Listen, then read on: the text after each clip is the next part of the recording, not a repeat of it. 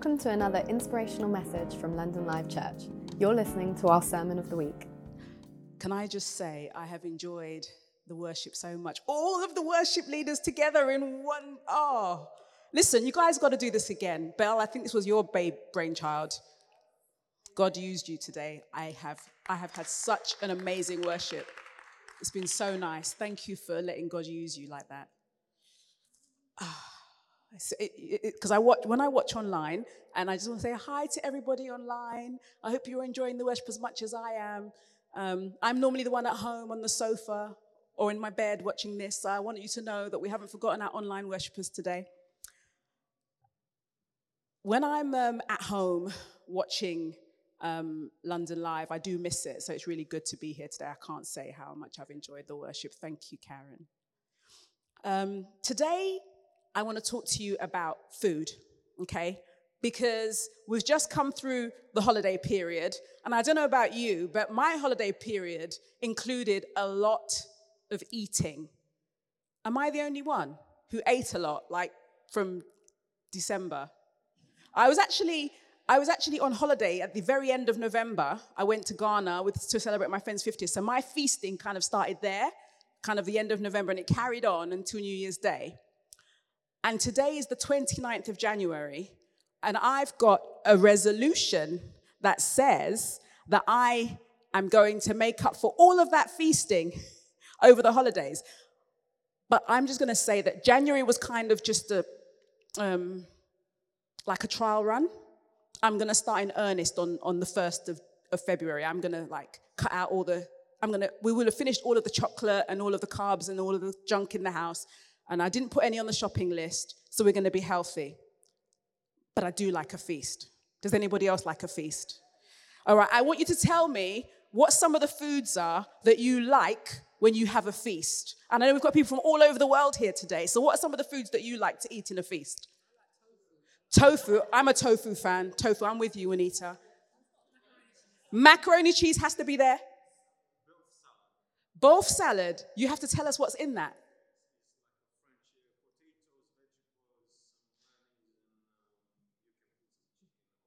Oh, some potatoes with vegetables, mayonnaise. Oh, is that the same one they have like in Russia? And yeah, yeah, yeah, yeah. That is a nice salad. That is a good salad. I heard one over here. Salmon. All right, so you like a bit of salmon. Can you cook the salmon?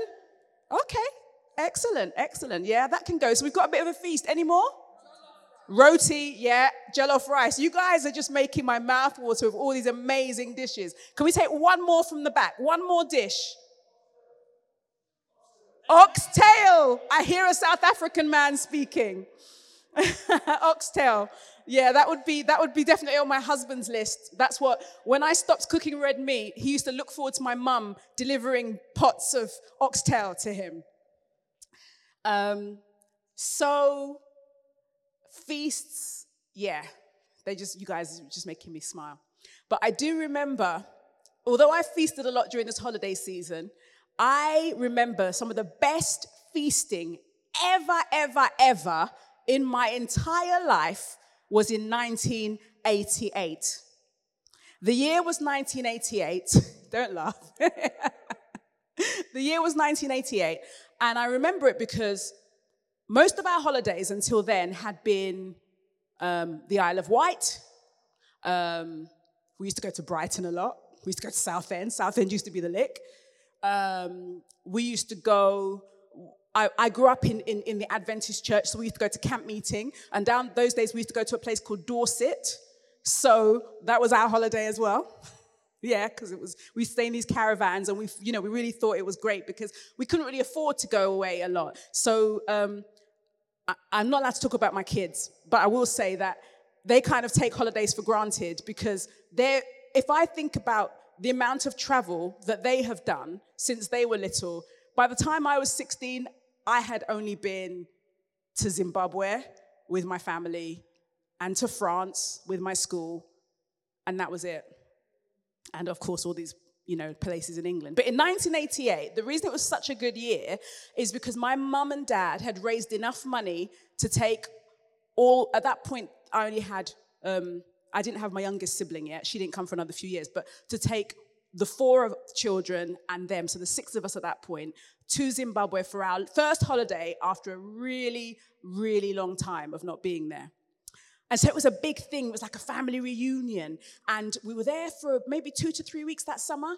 But I remember every single day, we must have eaten about five times a day. Because the way that it would happen is you go to one family member's house for breakfast, and they would cook a big breakfast. I'm talking like, you know, eggs, beans, boerewors sausage, toast. Sometimes they'd actually cook hard food as well. Um, bre- you know, loads and loads of bread and cakes and tea, and oh, it was amazing. And, and fruits, lots of fresh fruits, right? And this was what you'd have for breakfast at one relative's house. Then around 11, you'd go for like tea at someone's house. There'd be more tea and cake and biscuits, and we have these fresh cream donuts and we would have that at someone's house. And oh, and more bread and jam. They had this zimbabweans used to have this thing with bread and jam. I don't know what it was but they loved bread and jam with their tea. So you'd do that and then you'd go to lunch at someone else's house and you'd have like proper food again and then you'd go for afternoon tea at someone's house and then you'd have supper somewhere else. And so that holiday all i know is that my belly was full but my older brother who has a bottomless belly. His belly never quite got full, and he was always ready to eat more, but my belly was definitely full. That was a feast. That feast lasted for about three weeks, and I have never forgotten it. In the book of um, Psalms, the 23rd Psalm, David talks about a feast. So he talks about a feast, and he says that God prepares a feast for me, he says, in the presence of mine enemies. You, uh, you honor me by anointing my head with oil, and my cup overflows with blessings. He anoint, he, he, the bit about anointing he said is, well, I get it, but that feasting in front of your enemies thing, I don't quite get it. So let's kind of get a bit of background to why David is talking about feasting in front of his enemies.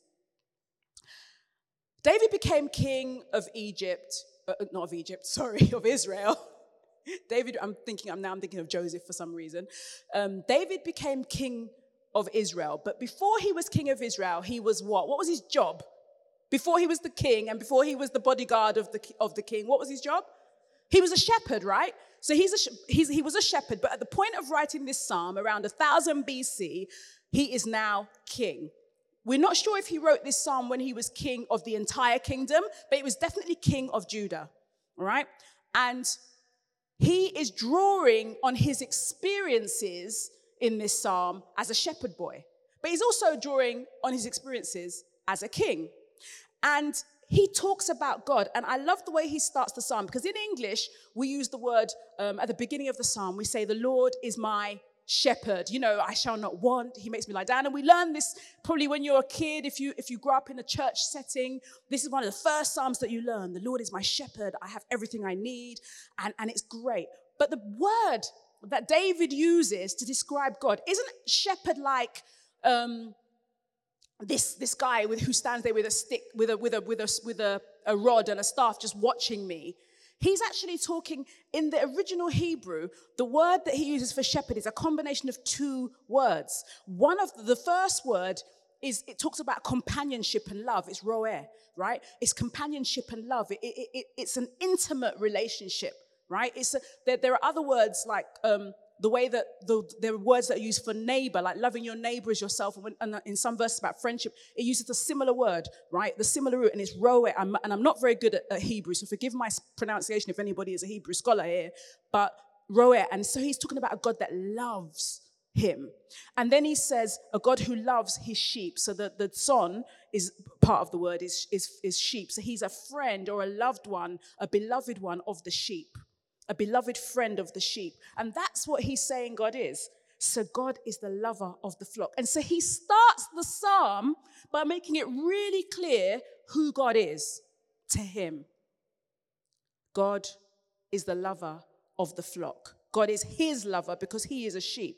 David is a sheep and he sees God as his shepherd. And he tells us a little bit about the journey that God takes him on. He takes him through pastures green, he takes him through valleys where there's death, and it's the same God. But just then he said that God is his shepherd and he loves him. So why is he taking him through this stuff? And I think that if we're honest, God has taken us through some stuff or allowed us to go through some stuff, some of the stuff we took ourselves through, if we're honest. and, um, and, we, and we wonder, like, does God really love me? Like, how can God really love me? And I'm going through this. But David went through some things, right? He didn't ask to be king, he was minding his own business. His brothers all thought they were better than him when he did become king, and they weren't very nice to him. And then he's still just trying to be a good boy. He's been told that he's king, he's been anointed as king, but yet he's still a shepherd. And then to make matters worse, he goes to serve the king that he's going to take over from. And he doesn't go, go to serve him with a bad spirit. He goes to serve him with humility and will do anything for the king. And the king turns on him and accuses him of trying to take his kingdom when David, all David's trying to do is make the king look good. And then David spends ages hiding away, running, living in caves, being pursued. He has chances to kill the king. If you read the book of First Samuel um, from around um, chapter 17, and then in chapter 24, you see he, the king's been trying to kill him. Like one day, the king gets so mad. David is sitting there minding his own business. The king gets a spear, throws it. Wow, just misses David. But the Lord is his shepherd. I wonder how many of us feel like we've got javelins being thrown at us or spears being thrown at us. Do we really feel like the Lord is our shepherd in those moments? And he goes through all of this, and then he gets a chance to get his revenge in chapter 24 of the book of 1 Samuel. And he gets a chance to get his revenge on this king who's been really horrible to him, and he doesn't do it. And then the king says, Oh, David, I'm so sorry, I'm so sorry, I won't, I won't bother you again. And guess what? He bothers him again. And then it, things get so bad that he has to go and live in another country. And there he's living in a way that he shouldn't be because didn't God make him king and isn't God his shepherd? And David is now king, proper king, in a kingdom and he's looking back and he's writing this psalm and he's thinking about his life and he's saying, Do you know what? On this journey where God has been taking me from the place of winter grazing, because that's what shepherds do, they take their sheep from the winter grazing land to the summer grazing land, up further up in the mountains in the, or in the hill country, David recognizes that in spite of everything he's been on that journey, God has been his king. In fact, God has been his loving protector. God has been his guide. I've got God has been his provider, his comforter, his restorer, his strength, his victory. And most of all, at the end of verse 4, he's been his peace.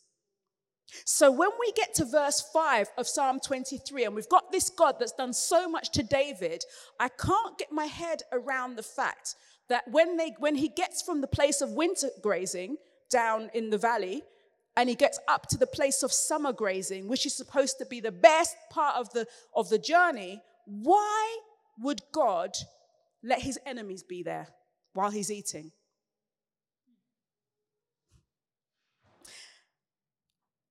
Part of the, the, the, thing about my Zim trip back in 1988, part of the reason that we had to eat so much, it was a cultural thing.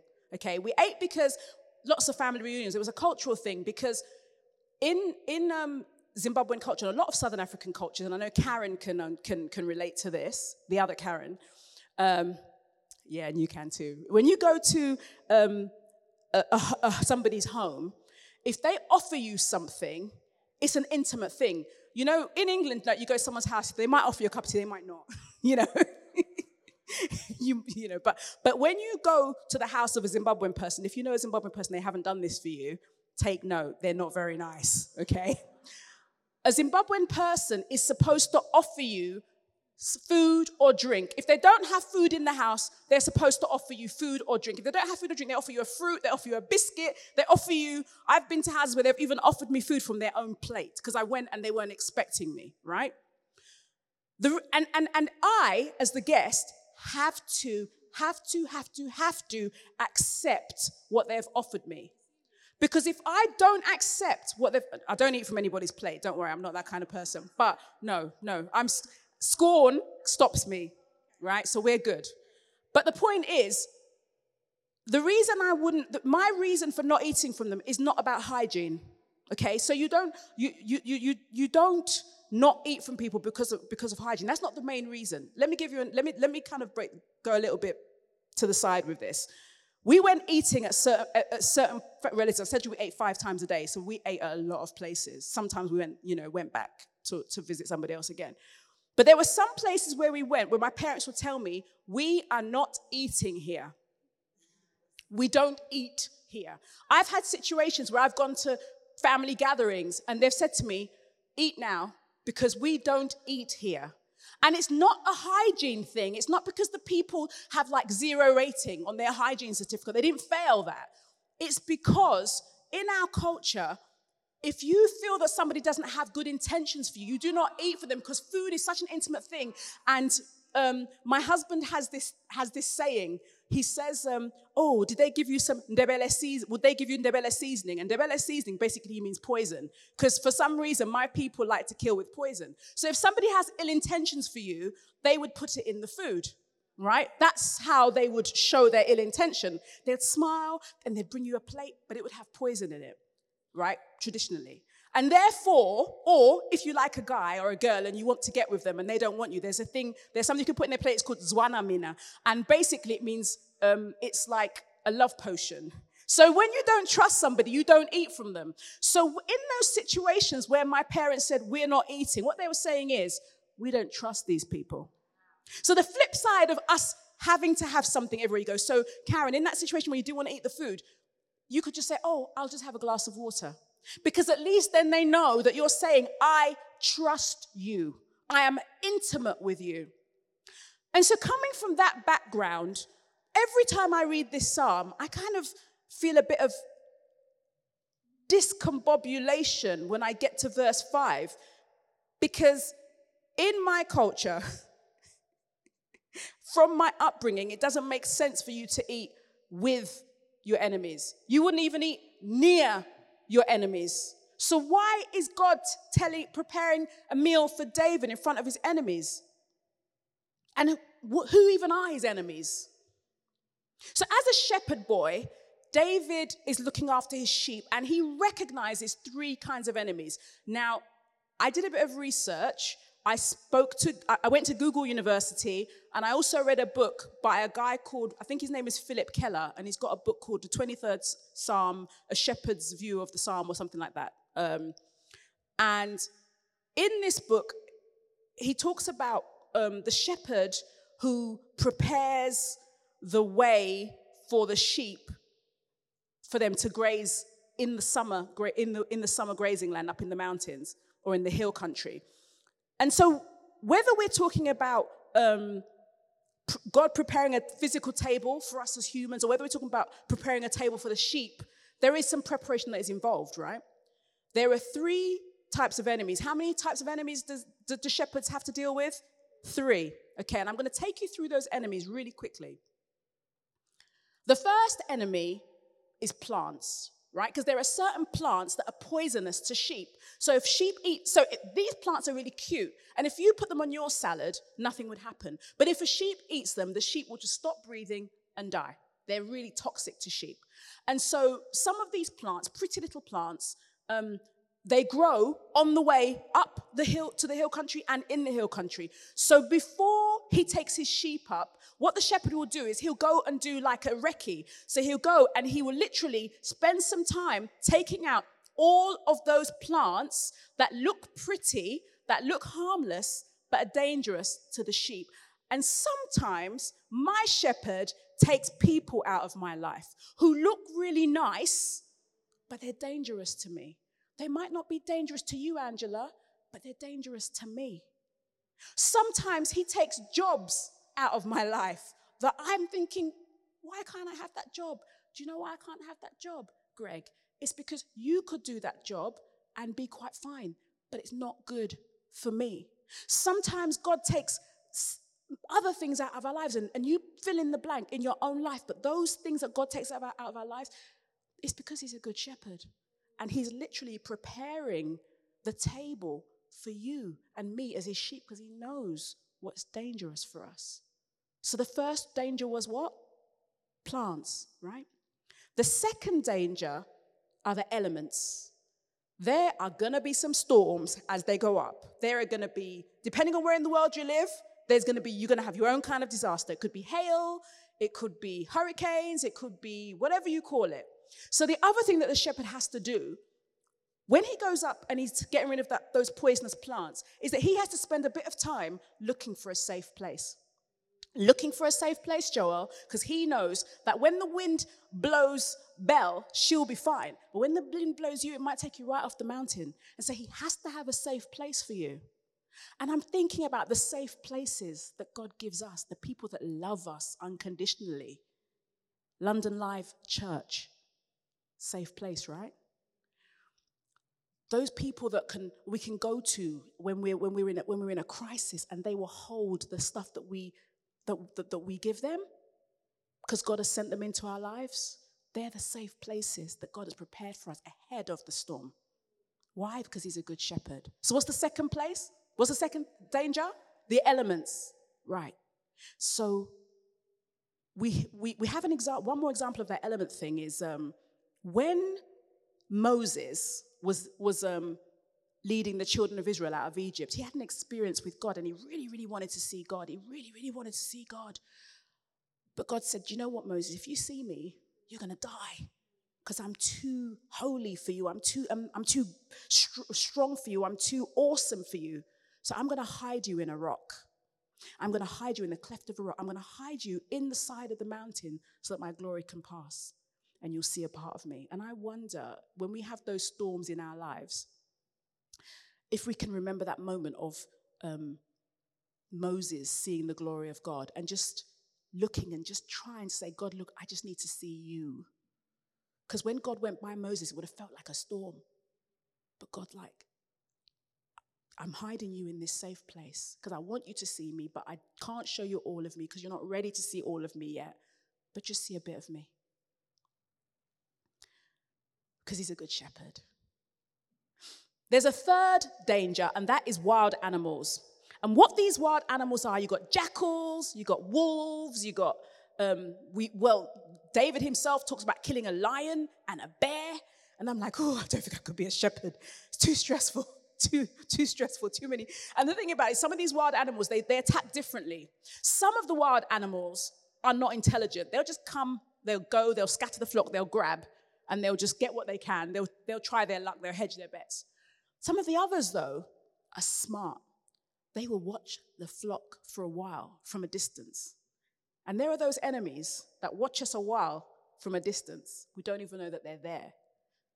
A good shepherd might notice tracks or, you know, scent or some or get sense, but even sometimes a good shepherd might not see it, right? But thankfully, our shepherd sees everything. And what they will do then is that they will be watching the flock and they'll say, hmm, now that sheep looks a little bit weak. Okay. And they'll track that sheep for a few days. They'll see that that sheep has some bad habits.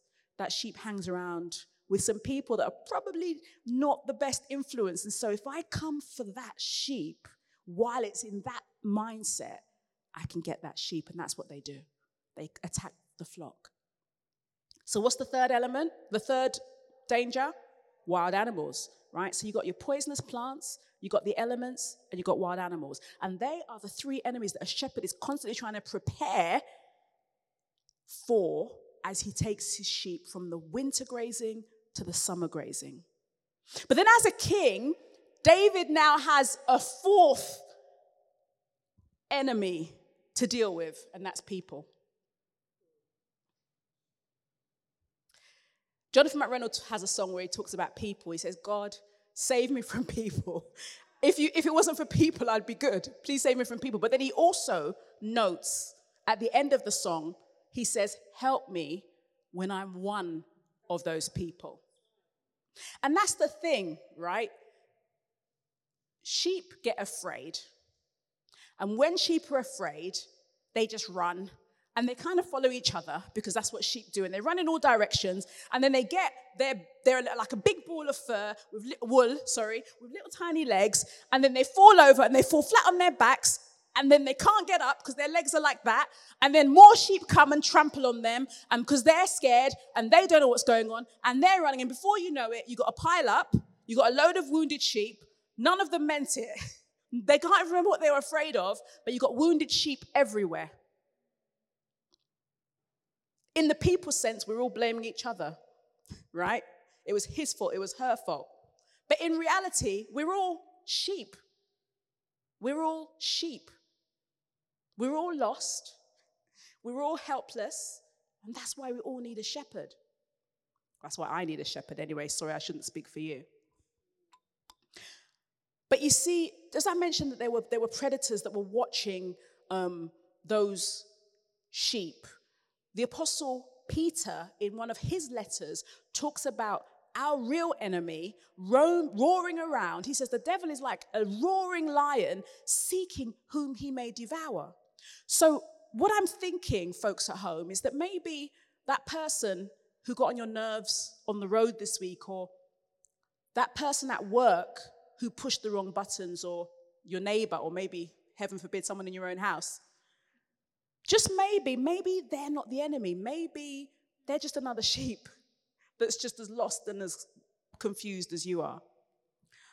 But I do think, though, that, that the enemy, this roaring lion that, that, that Peter speaks of, is an enemy who does take advantage of people, using people, you know, attacking us directly, attacking us indirectly, and attacking us through situations. But David says that God prepares a table for us in front of our enemy. I get the feeling that the enemy, the real enemy that David's talking about, doesn't really want David to enjoy the feast. I think that's why Peter talks about this enemy who's like a roaring lion seeking who may devour, because he knows his time is short and he wants us to also um, not enjoy the feast. And so I just think, what are the things that stop me from enjoying the feast that God has prepared for me? And when I talk about the feast that God has prepared for me, I'm talking about like the fruit of the Spirit, which is love and joy and peace and patience and, and all these things. What stops me from enjoying that? When I think about what happens to my tummy sometimes, is if I've had a day when I've been snacking a lot, by the time dinner comes, I'm not really hungry so what I'm, I, I, did the other day, I was going out for dinner, and I knew I was going out for dinner. So one of the things that re- I find really helps me to settle my stomach is I have a, a cup of hot water, and then I have that before the meal, and then I'm good. So we went for, we went to meet some friends on Thursday night, and we had Thai food, and I was like, you know what, I need to I need to have a starter and a main, and I need to enjoy it. So I di- I didn't snack like in the day, and then I saved myself, and then I had some hot water, um, and I tucked in, and that was a feast. It was delicious. If anyone wants to know the restaurant, let me know. I'll, I'll tell you offline. I can't advertise for them because they haven't paid me to do that on screen. But yeah, I'll tell you about the restaurant later. It was, the food was amazing, and I had tofu, and the tofu was tofu was amazing.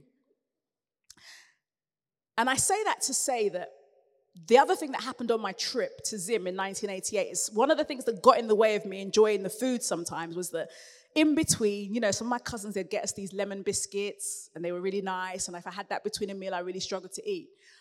And I think that sometimes God wants us to take some stuff out and make room for that love, that joy, that peace, and all that good stuff that He has for us. And so, where, like my cup of hot water that helps to make room for me to enjoy my food, I think God wants to give us a cup of something called forgiveness.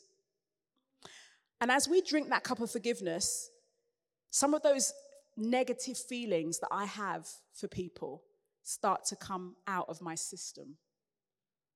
So that person that annoyed me, and you know, sometimes it's a little, it's a little, it's a little bit of wind, right? It's like a bit of road rage, you know. I mentioned road rage a few times. I don't nobody starts to think I've really got road rage. Um, but but that fills my stomach and that fills my life. And, and, and, and, and when God gives me the hot water, that comes out and I forgive that silly driver that cut into me in front of me as I was coming to London Live today. Uh, but then it, there might be some bigger things, right? So one cup of water might not be enough. You might need another cup of God's forgiveness because this one is a bit deeper. This was, a, this was someone that you love. This is somebody that's in your circle. And David knew about that, right? David was betrayed by people in his inner circle. And yet, when we drink that cup of forgiveness and we make space, we're saying to God, Do you know what? Thank you. You've made this feast for me, and I really, really want to enjoy it with you. And I really want you to help me to take all the stuff out of the way that would stop me from enjoying the feast that you have for me. And so God serves us that dose of forgiveness. And He's still trying to serve us, but sometimes we don't realize that we're doing stuff that prevents us from enjoying that feast that He has for us. Because we turn and we see those other sheep at the table and we think, what's that sheep doing there?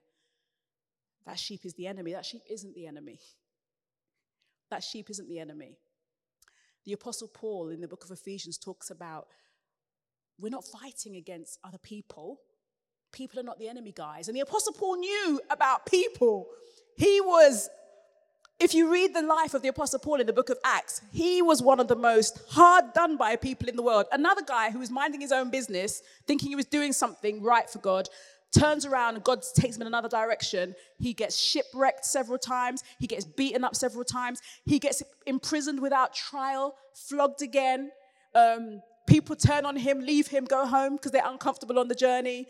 You know, people are plotting to kill him everywhere he goes. He's literally got haters following him from city to city, you know, um, getting, trying to get people to cancel him on, do you cancel people? Can you cancel on Twitter?